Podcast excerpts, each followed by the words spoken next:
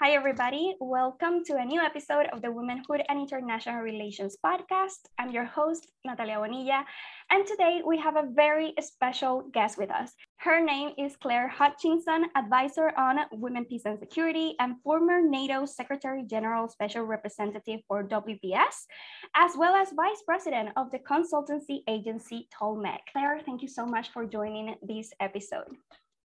Thank you. It's uh, it's really my pleasure to be here, and uh, always lovely to speak to you. I'm very excited for our conversation today because there's a lot to uncover about what's happening with the Ukraine Russia conflict and all the issues related to WPS. And I want to start this conversation with you, basically inviting our listeners to learn, know more about the type of work that you do and your experience, which is quite, quite remarkable. Can you share with us a bit about your lines of work? Sure, yeah. So um, I am, I, I call myself an arch and, and, uh, and, and long-term feminist, uh, being feminist from birth, I think. Um, but I've worked on the women, peace and security agenda almost since the, the adoption of the first resolution 1325 in 2000. But prior to that, I used to work in technology, helping women use technology and understand technology uh, for, for empowerment purposes. So I've had a long background and commitment to women's rights and, and advocacy on women's rights. Um, over the last uh, 20 odd years, I've worked uh, with the UN Department of Peacekeeping uh, in many missions deployed on working on women, peace and security and gender equality. And the last four years working with NATO on the same, um, um, but primarily in that case from a defense and security uh, uh, point of view as opposed to a more humanitarian or more global um, politics. And so today I'm working as an advisor to a number of nations um, on their gender policy, a number of organizations and NGOs, uh, and working to uh, help support uh, furthering of the gender equality agenda, um, as well as women, peace, and security. But I also work on human security, which is uh, conflict-related sexual violence and cultural property protection, and and how do you protect people and properties and uh, and social cohesion in times of war, which which as today we see is critical uh, with the Ukraine crisis. But not only that, it is uh, uh, something that across wars, as we know, women and men are disproportionately impacted by. Um, so how do we uh, address all of this in the middle of and post-conflict? Clare, I wanted to ask you about WPS because we've been seeing a lot of um, accounts of Ukraine and Russia conflict, specifically in regards to uh, sexual violence used as a tactic of war in this country, and also about refugee migration, human security being tossed out the window, grave human rights violation, and even the conversation of a possible genocide taking place. Um, to start our conversation, I want to ask you um, what's your general view of what's happening in Ukraine and Russia? What's important to keep in mind at this point? So what I think we shouldn't, um, we should never fail to forget that this is not the first, nor will it be the last war. Um, we have seen over even almost recently in in Ethiopia, the continued war, you know, the aggression that happens in Yemen. Um, we have seen wars in the South Sudan and, and constantly throughout the what is happening in Myanmar, that this is not new. And the rape and the brutality in conflict is not new. What is different, of course, uh, for us right now is that it's happening in a European context. So it's right for in the Euro-Western Atlantic uh, co construct of how we see geography it is happening near us. But the, the idea that women and men have for years been targeted differently, um, have, have been uh, marginalized in the discussions of conflict, um, have suffered differently, and are subject to different requirements, different norms, and different expectations is something that's constant. Uh, what we're seeing today, what I believe we're seeing, is that there's an increased attention on women than we've seen before. And this has, I think, come out since if you compare the media narratives from 20 plus years ago with the Balkans conflict, um, what we're seeing is much more of a pivot towards women, peace and security and women and children than we have seen before. But does women, peace, and security mean it's being centered in this conflict? No, absolutely not. Um, and I think that the idea, some of the narrative that's been used is, is can be quite harmful in the essentialization of women. Um, and, and that we're seeing this quite a lot. But recognizing women's voices first voice in this conflict has grown. So we see a number of the women correspondents the the online the blogging the the the discussions um, even the women's own network that's been set up um, to highlight what is happening. Are things that have constantly taken shape around the world in conflict but not to the extent that we see today and to the to the the length um, and breadth of of of conversations about women in conflict, whether they are agreeable to me or not, whether I believe in some of the ideology of this or not, but it's still happening, yes. Is there a reason why WPS is not taking center stage? Because it never does. I mean, women, peace, and security is not taken seriously. It still isn't taken seriously to the extent it should be. And I think we're seeing this play out in the conflict of why it should be uh, when you have policies that send women with children, uh, you are delegitimizing their political agency, women. The idea that women have been sent away and men have to stay in the country, absolutely. And I'm not being critical of, of, of anything to do with Ukraine or Ukraine's policy. But in terms of a gender lens, in terms of a women, peace, and security lens, that has sort of pushed back the idea that uh, women are beyond just the mothering or beyond just the essential biology of women. Um, because many women are choosing to come back and fight, and women want to fight. And I think the idea, for me, conscription uh, is is is not a gendered thing. It, it is, but it shouldn't be. And that you know women and men should be expected in the same way and want to in the same way in many cases to defend their nation. So I think women, peace, and security in the context of women being safe, women being protected versus men as protector is a little difficult uh, uh, for, for me to see. Um, and I think in terms of women, peace and security and our sort of outrage of rape as a weapon of war, why are we outraged? This isn't just happening here. This has happened time immemorial. We should be outraged at everything that happens and everything that's happening in women, we have policy after resolution after policy after resolution on what we could do to prevent and to address. And yet we're still saying the same repercussions in war, in conflict. Um, I am, I am heartbroken, as we all are. But you know, we could look at this in a gendered lens and see where have we gone wrong? Could we understand more from what women were saying in the East early on. And if we'd listened to women, which we tend to not do in international community, could we have picked up early warning signs of what was happening? I believe yes. Women in Afghanistan were telling us things we didn't listen to. Women are telling us all over the world certain things.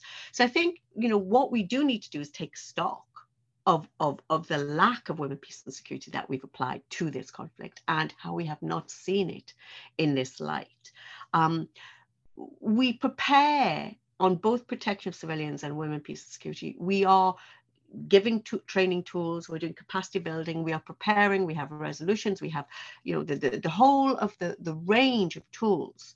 And those tools are supposed to ready us for when there is a conflict. I don't quite know what where we get lost in that. And so i there has been a bit of a struggle. Um, and I think there has been a bit of a struggle, even in hearing the, the, narrative coming from women in a way that we would expect in women, peace, and security. And yes, I get it. In the middle of war, it is very easy to stand out and be critical. It is very, it's very easy for me to not be Ukrainian and to say this is what we should do, and that is not what I want to do, or will I do.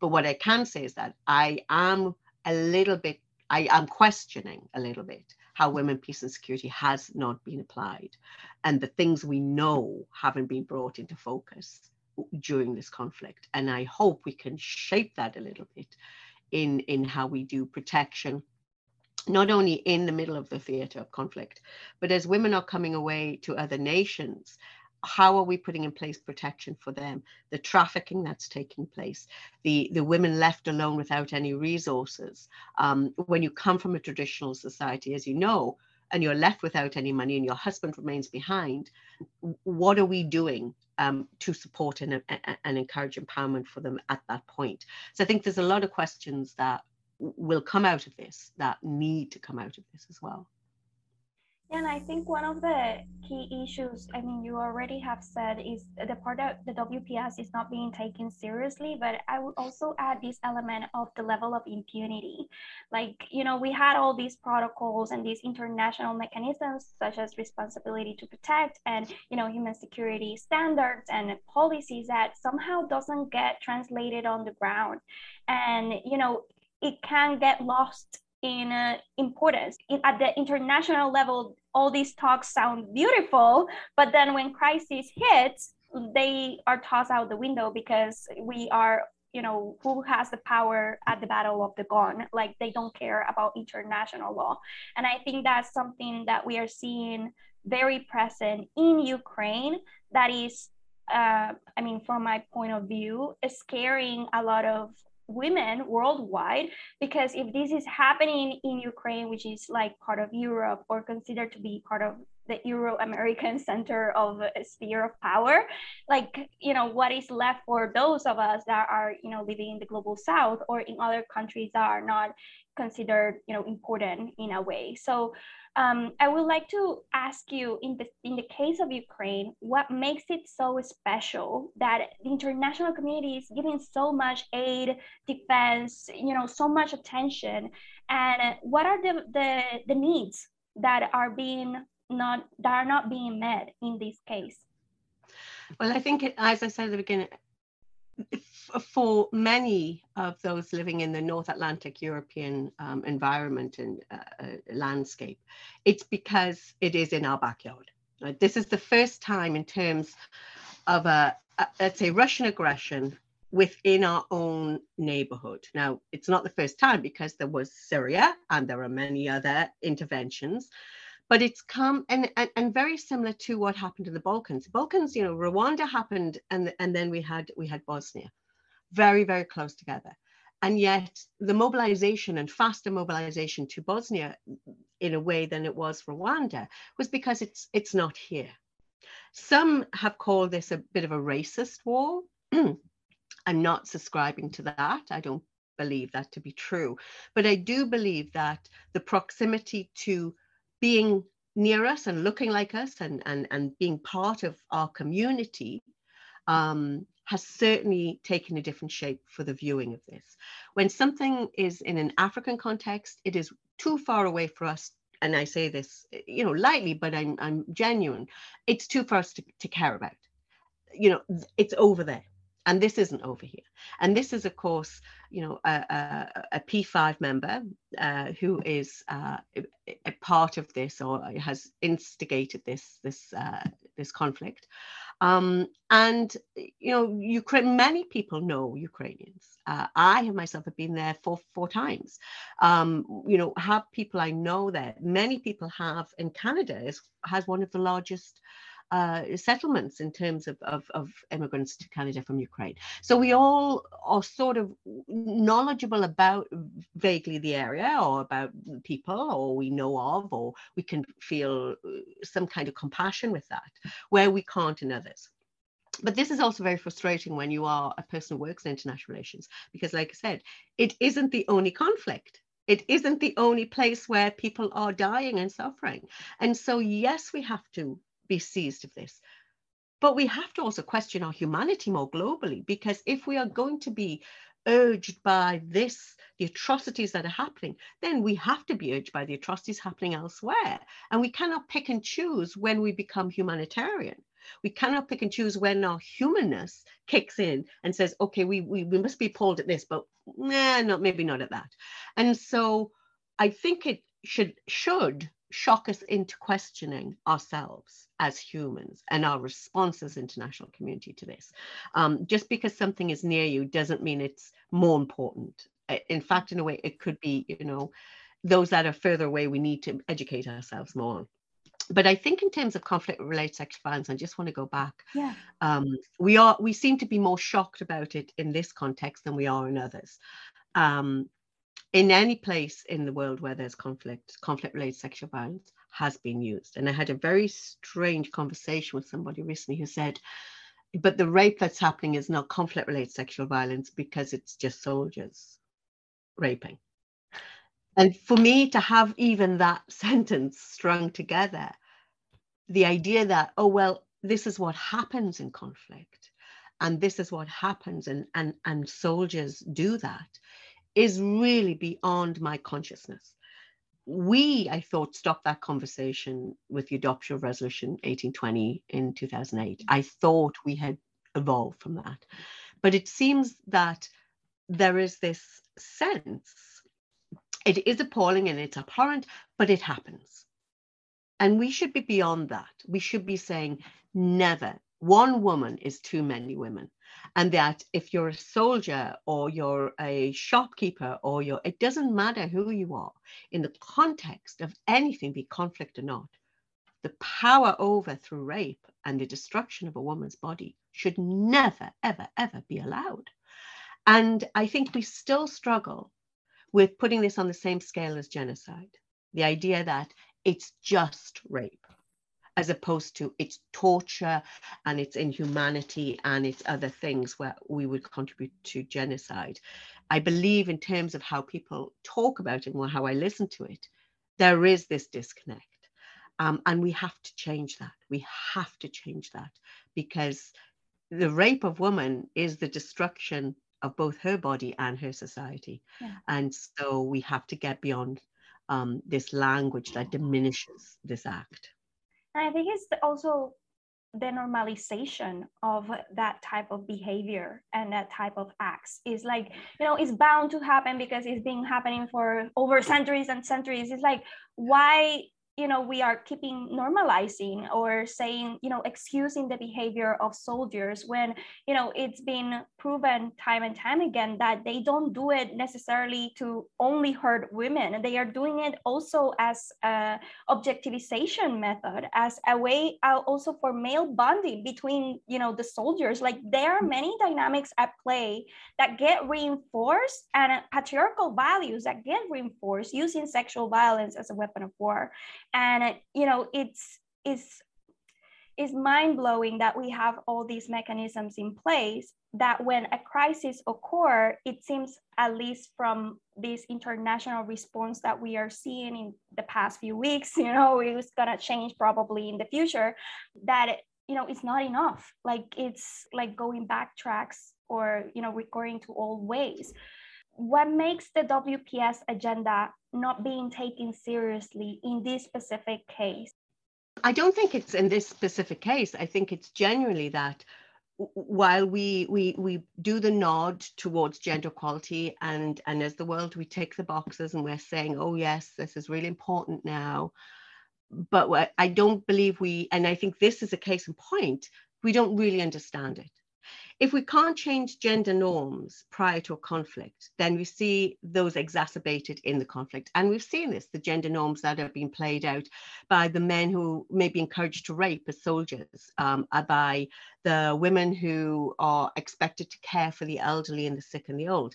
These are harmful types and stereotypes or harmful norms that if we don't break them down in any kind of given situation when it's a peaceful context then it just gets worse in in conflict. And and it's so easy to go back to what's comfortable. Um, there will be an increase in violence against women around everywhere and I think you will see this in other nations bordering as well. Um, as you take in more refugees and economically it's hardship, we see uh, intimate violence against partners increase we see that the, the level of, of malnutrition and starvation of women uh, increase and therefore the, the, you know the illness and then and then women's expectations and roles and who looks after who. We see frustration increase and this is not just within the context of ukraine it's the bordering nations too. Um, and then you have the you know the, the connections with militarization and what happens there um, with soldiers who have you know, uh, who have PTSD and then the outcomes of that, or women who see trauma, who have nowhere to go because nobody will give them any support. So the, the roll on effect of all of these um, conflict related events or chain reactions we're going to see more and more. Now, if we've taken women, peace and security seriously, instead, instead of just saying, oh, this is about deploying more women, or this is about increasing numbers of women, or this is about hiring more women, and really understood what was the nexus between women, peace and security, gender equality, and peace, then we would have had a better platform on which to roll out and, and support all of this work. I think generally we talk a lot, but we don't do a lot. I think we we we don't match words to action, and I think we we have got up very lightly by saying uh, applauding, well done, well done you, well done the organization, well done nation, well done you know company, because you have talked about gender equality, you've recognized Me Too movements, you have said the right thing. Um, but what have we really done? Really, what have we done? And how far have we got? Because if we can if if our principles cannot stand the weathering of this conflict and we recognize we have to stay true to them then i think we haven't done enough if anything. And I, I am very harsh about this and very critical about this because I have seen a lot of conflicts through my, my career and I have worked through a lot of this with, with women who have suffered gravely. And it frustrates me because I feel like we're, we just keep going around in circles. And I am tired for women everywhere.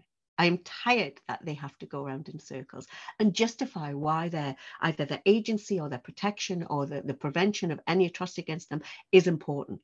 Why should we have to keep doing that? Surely we should be at the point where it is just ingrained in our actions, uh, equality, gender equality, and, and, and women, peace, and security. Yeah, that's something that we talk about in our podcast, which is embodying what we are, you know, preaching about. Like, how can we stand, you know, or, you know, advocate for feminist values if we are not looking in our own home, in our own relationships towards one another, whether we are engaging in those feminist values too, because it's easy to ask for the state or to ask the other to change for us or to change the world for us, but we may be reproducing the same, you know, harmful behaviors or, you know, know inequalities within our own relationships with our partners with our communities or with our work environments. So it's important that we start you know creating this shift of mindset or shift of mindset where we advocate if we want once again if we want to advocate for gender equality or for wps start looking within you know where are the areas within our own experiences where we are condoning violence or where we are you know reproducing violent behaviors or vice versa you know? Um, i wanted to ask you in this case of ukraine we saw specifically with um, the calls of uh, zelensky's uh, president you know, asking the international community to intervene, asking NATO to intervene. There's been a lot of red lines, quote unquote, from Bucha to Mariupol to the mass graves reports to the sexual violence used as a weapon of war to even the use of possible chemical weapons in Ukraine why there has not been an international community response to these human rights violations and also environmental disasters too. Yeah, I, th- I, I, think there is a there is a response. I mean, the UN has already got human rights monitors in. There's already tracking uh, the violations, and a lot of the UN agencies have remained on the ground. Um, in terms of uh, some some an organization like NATO, NATO, when you're a, a, a, member of NATO, when you're one of the 30 as they have, an ally, then there's a you know bound to support in terms of the the articles and the delivery of the articles. Uh, um, but Ukraine isn't. And so it's a partner nation of where they have invested a lot of money, a lot of support. And, and as I said, when I worked in NATO, I was in Ukraine four times and working with supporting uh, gender in defense and gender in the, the security sector. Um, but it's not feasible for NATO to intervene. First of all, all 30 has to agree, all 30 nations have to agree. And, and secondly, because it's not um, an, an ally, then there isn't an obligation. Now, the idea is, and, and this is what, as the international world would understand, that if NATO, as they've been told very directly by, by Russia, if NATO gets involved, it would be basically a tantamount to de- declaration of war more globally. And there's a fear of that. And this is one of these horrible, almost humanitarian conundrums.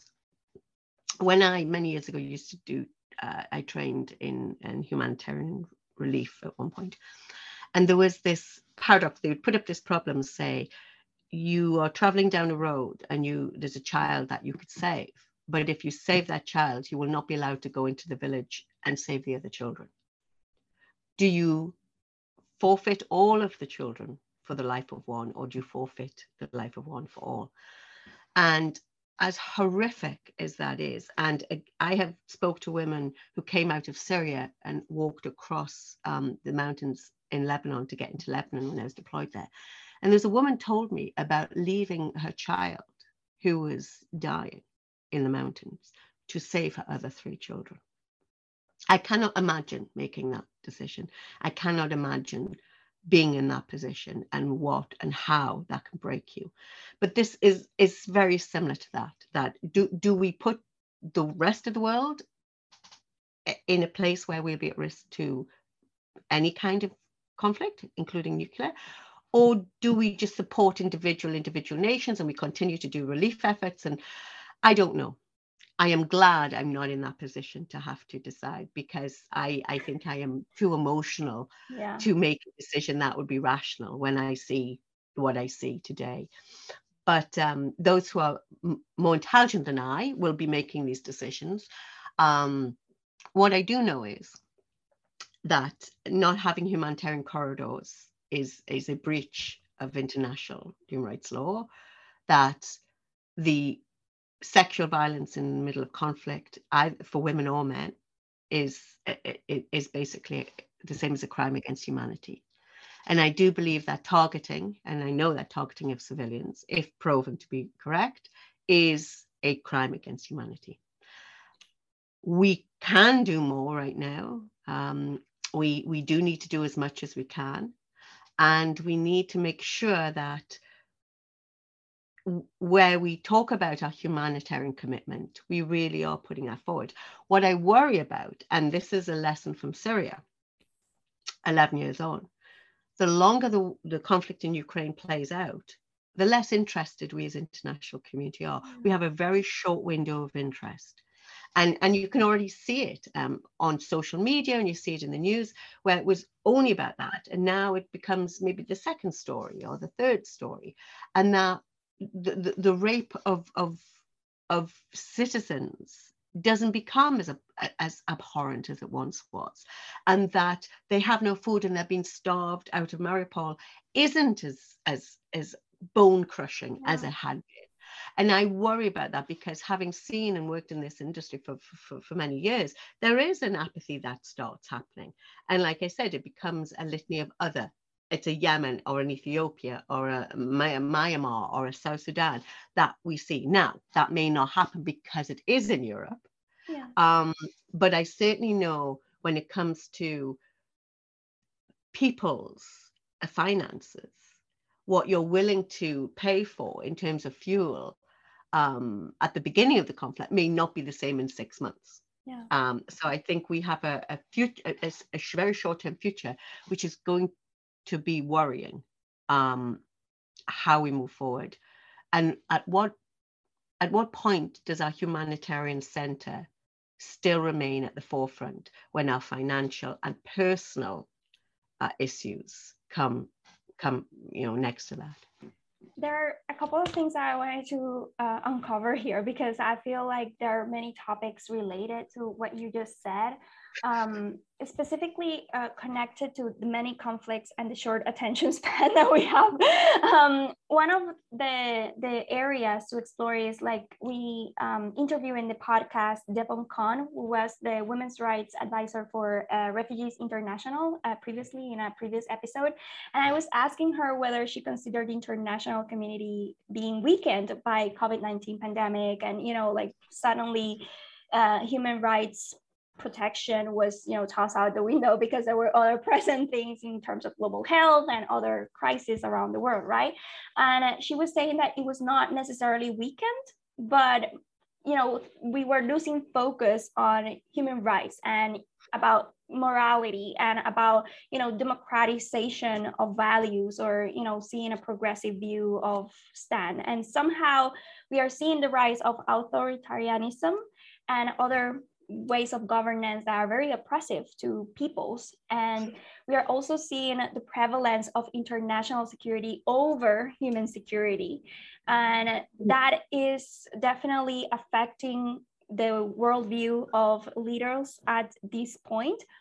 But then on the other realm, I wonder about us as spectators of this type of conflict, um, you know, being on the news, because as you were sharing, and I am very grateful that you shared the complexity of these type of decisions. It's not so easy to say, oh, let's invade and let's intervene. And it, it can definitely have incredible, uh, um, how is it, uh, ramifications to worldwide. it already has global dimensions, but it could increase if we go into a full war, um, which is the part of media.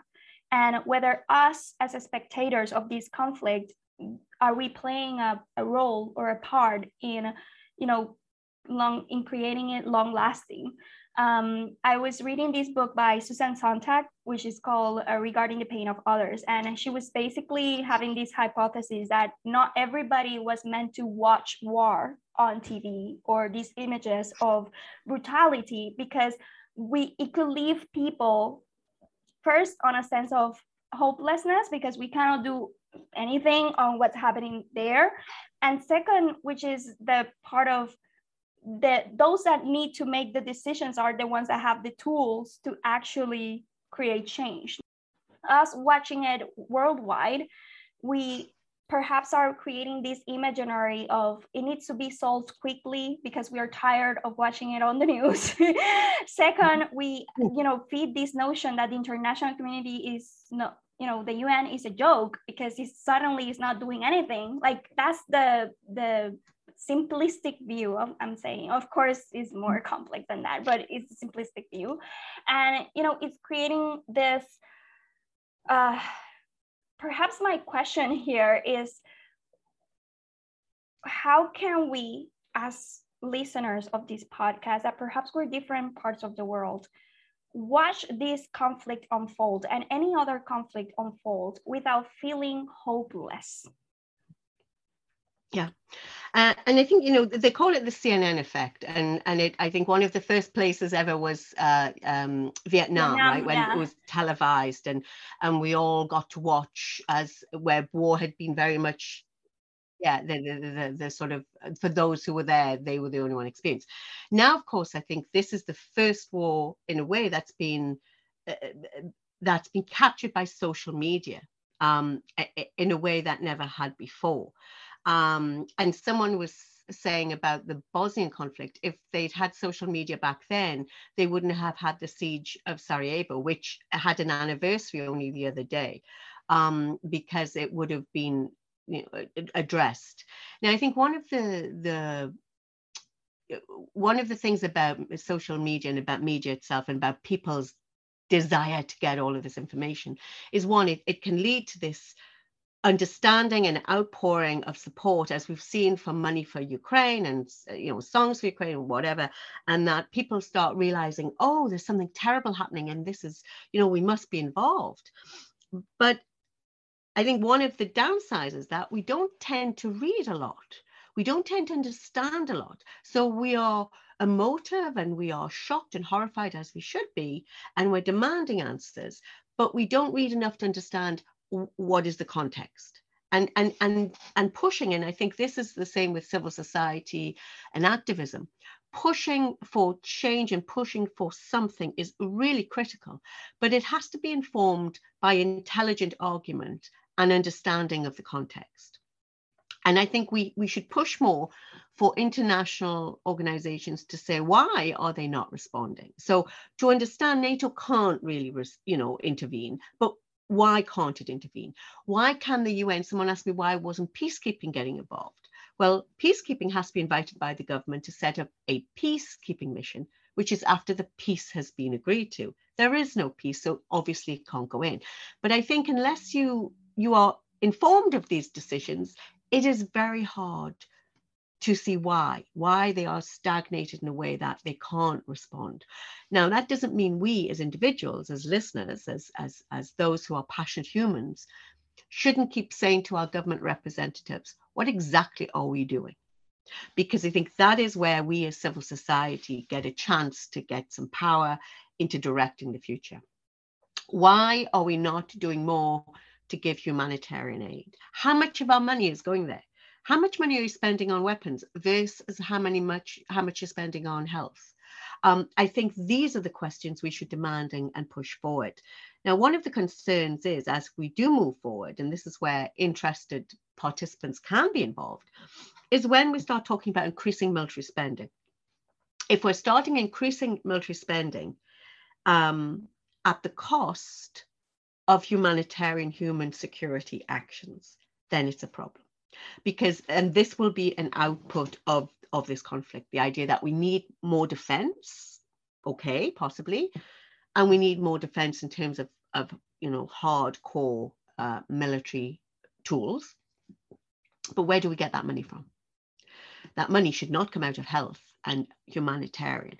And the idea that we see people dying and suffering and there's no medical and there's no food well, that's a human security issue. So we cannot jeopardize and put this sort of individual understanding of military security, the industrial security, over that of human security. And this is where we can all be involved. We can demand of our representative, we can talk and say, please give me the answers on this, but not in a way that we say, we have to intervene and we have to stop this war. But okay, let's say it is as it is what can I do? What can I do to move accountability? What can I do to push um, that once this hopefully and soon ends, what are we going to do to help reinforce the nation or what are we going to do to help reinforce human security um, and and how do we have more accountability on terms of fragile states or conflict of those nations moving into conflict um, what conversations are we going to have and are we going to make sure women are in those conversations? Because they have a lot to tell us. Um, and when it comes to reconstruction of, of, of Ukraine, I am challenging everyone to make sure that women are at that table and that women are talking about where we failed and what more we can do because uh, their voices will not be silenced in this. Absolutely. There's this sense that in Ukraine, the failure of the WPS was prevalent from the beginning of this conflict. Like when we saw, for example, in January, but before this conflict was uh, started, um, when we saw the Munich conference full of all men, and then we saw all these negotiations or the first negotiations of ceasefire between Ukraine and Russia, all the tables were, you know, from Russia and Ukraine side full of men. Um, so also with the depiction of women as victims of war and as the ones that are were fleeing the country and the men were left behind to fight. Like there was this sense that wps was not being reinforced from the beginning. Um, I, I know we are short on time but i have like three last questions that i want to ask you two related to this conversation. Is it possible that the wps agenda is stagnated at this point is the Ukraine-Russia conflict an example of how WPS agenda is not being enforced, period? And second to that question is how does NATO view WPS? Because I think that's also a, a, a critical component. People think that the WPS and NATO believe the same as the UN, but I don't know if it's the same vision of how they would enforce it. Well, and, and very quite simply, again, my point of view is that when peace and security has stagnated, I believe we're talking the same trite, tired language that we talked about 20 years ago. I very much appreciate and I, and I respect and you know I revere the women who started this uh, fight. Um, the women who created uh, the push for Resolution 1325 to be adopted when there was nobody listening to women's voices in a conflict situation. But that was 22 years ago, and we have changed. The world has changed. If we keep talking about having more women uh, in deployments or having more women or having more women, if we keep talking about parity over and over again, while it is important, it isn't the only thing and it isn't the most important thing because a lot of women could be at a table and they don't represent women's views because they're part of the patriarchal structure. They're actually against other women. So it's about changing our system and our thinking of system. And women peace and security should be about how do how are we integrating the understanding the language the rhetoric the logic the the strategic planning in terms of conflict so that we can we can do best we can do our better work. And and and as i said sending women away with children is not women peace and security. Um, it may have been many years ago but today as we also see the women are coming back many of them to fight. You want to have a resilient society? Women and men should fight for it equally. You want to have a resilient community? Women and men should be equally involved children are not only born through osmosis or through one person. They have two parents. They have a man and a woman. And so they're both responsible for these children. So you know these things have to change. We have to recognize that the world is different um, cybersecurity and and climate change and technology um, all of these security risks to us education and health the, the pandemic you know when the pandemic first started as you'll know we didn't even have equipment, PV uh, uh, preventative equipment for women because it was all made for men.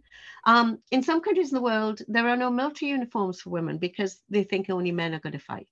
And whether you believe in armies or not is irrelevant.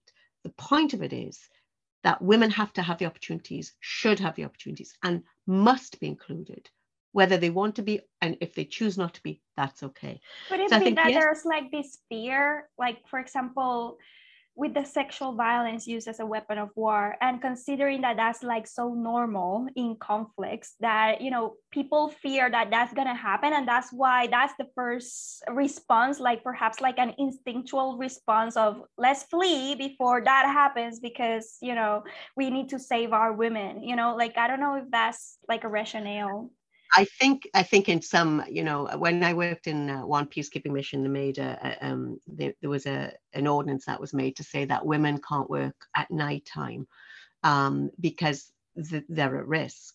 And I said, why did you ask the women if they wanted to not work at nighttime? They said, no, no, no, we're protecting them. Said, but it's not your right to decide what I'm protected from. It's my right to decide one, if I should be protected, and two, if I want it to be protected.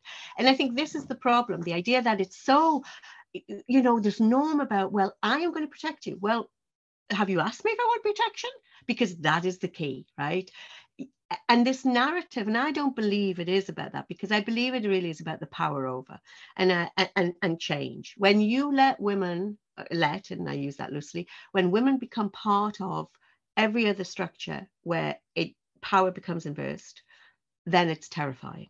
And the only reason we we as the world keep women out of anything is because women can be frightening because it means they're taking power.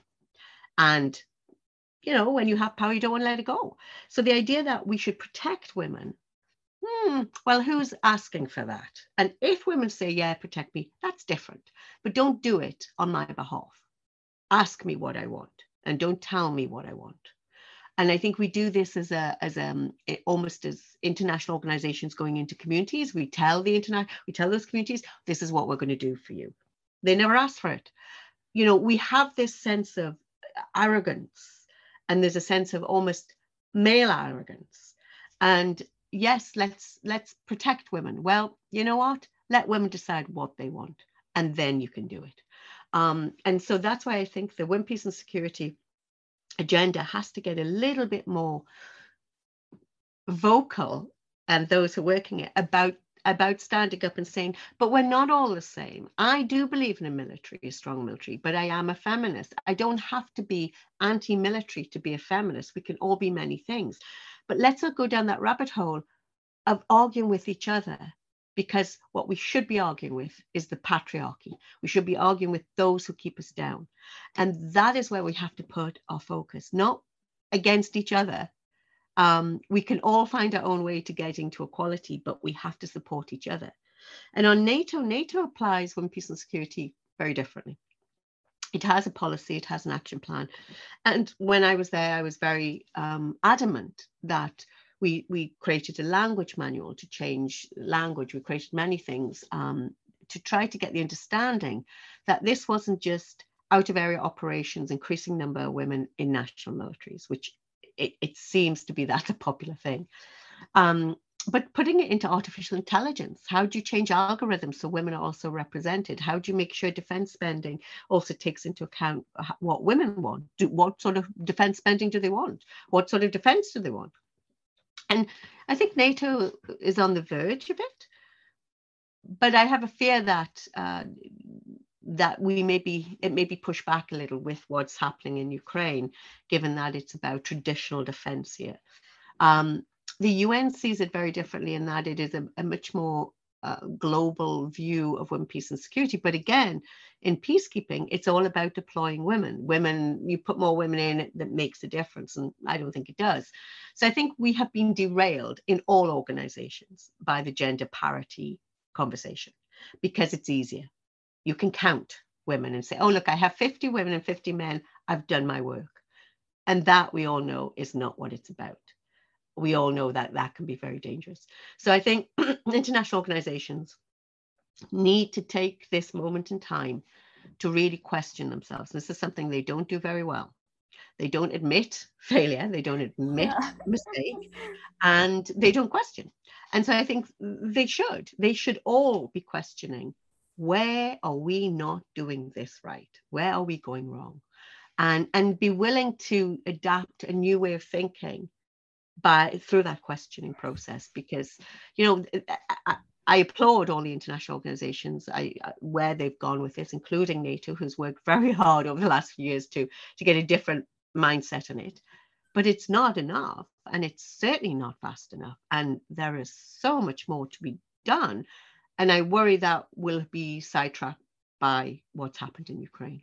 Yeah, and I think with the fact that the UN as well as NATO are international organizations made from member states, and that also weighs in because not all member states are, you know, agreeing with gender equality norms or with the westernized vision of democratic values, and you know, the deconstruction of the patriarchal mindset. So I guess that that is one of the challenges that are left as well for international civil society organization or you know feminist organizations to you know push forward the needle on those type of conversations that need to be had. So states can at least get a sense of agreement or you know a new way of looking at society as a whole in peace times and in conflict times.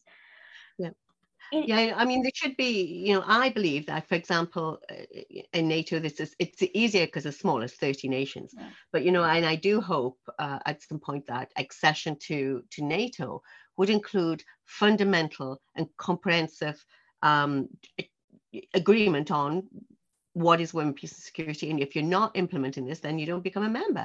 But uh, as the EU would do as well. And and I think you know, with the UN, if you want to get on the Security Council you have to demonstrate that you have committed to implementing gender equality. You are calling the shots on all security for the world, and you could be also a, a nation that is disputing women's rights or pushing back against women's rights. I find that absurd.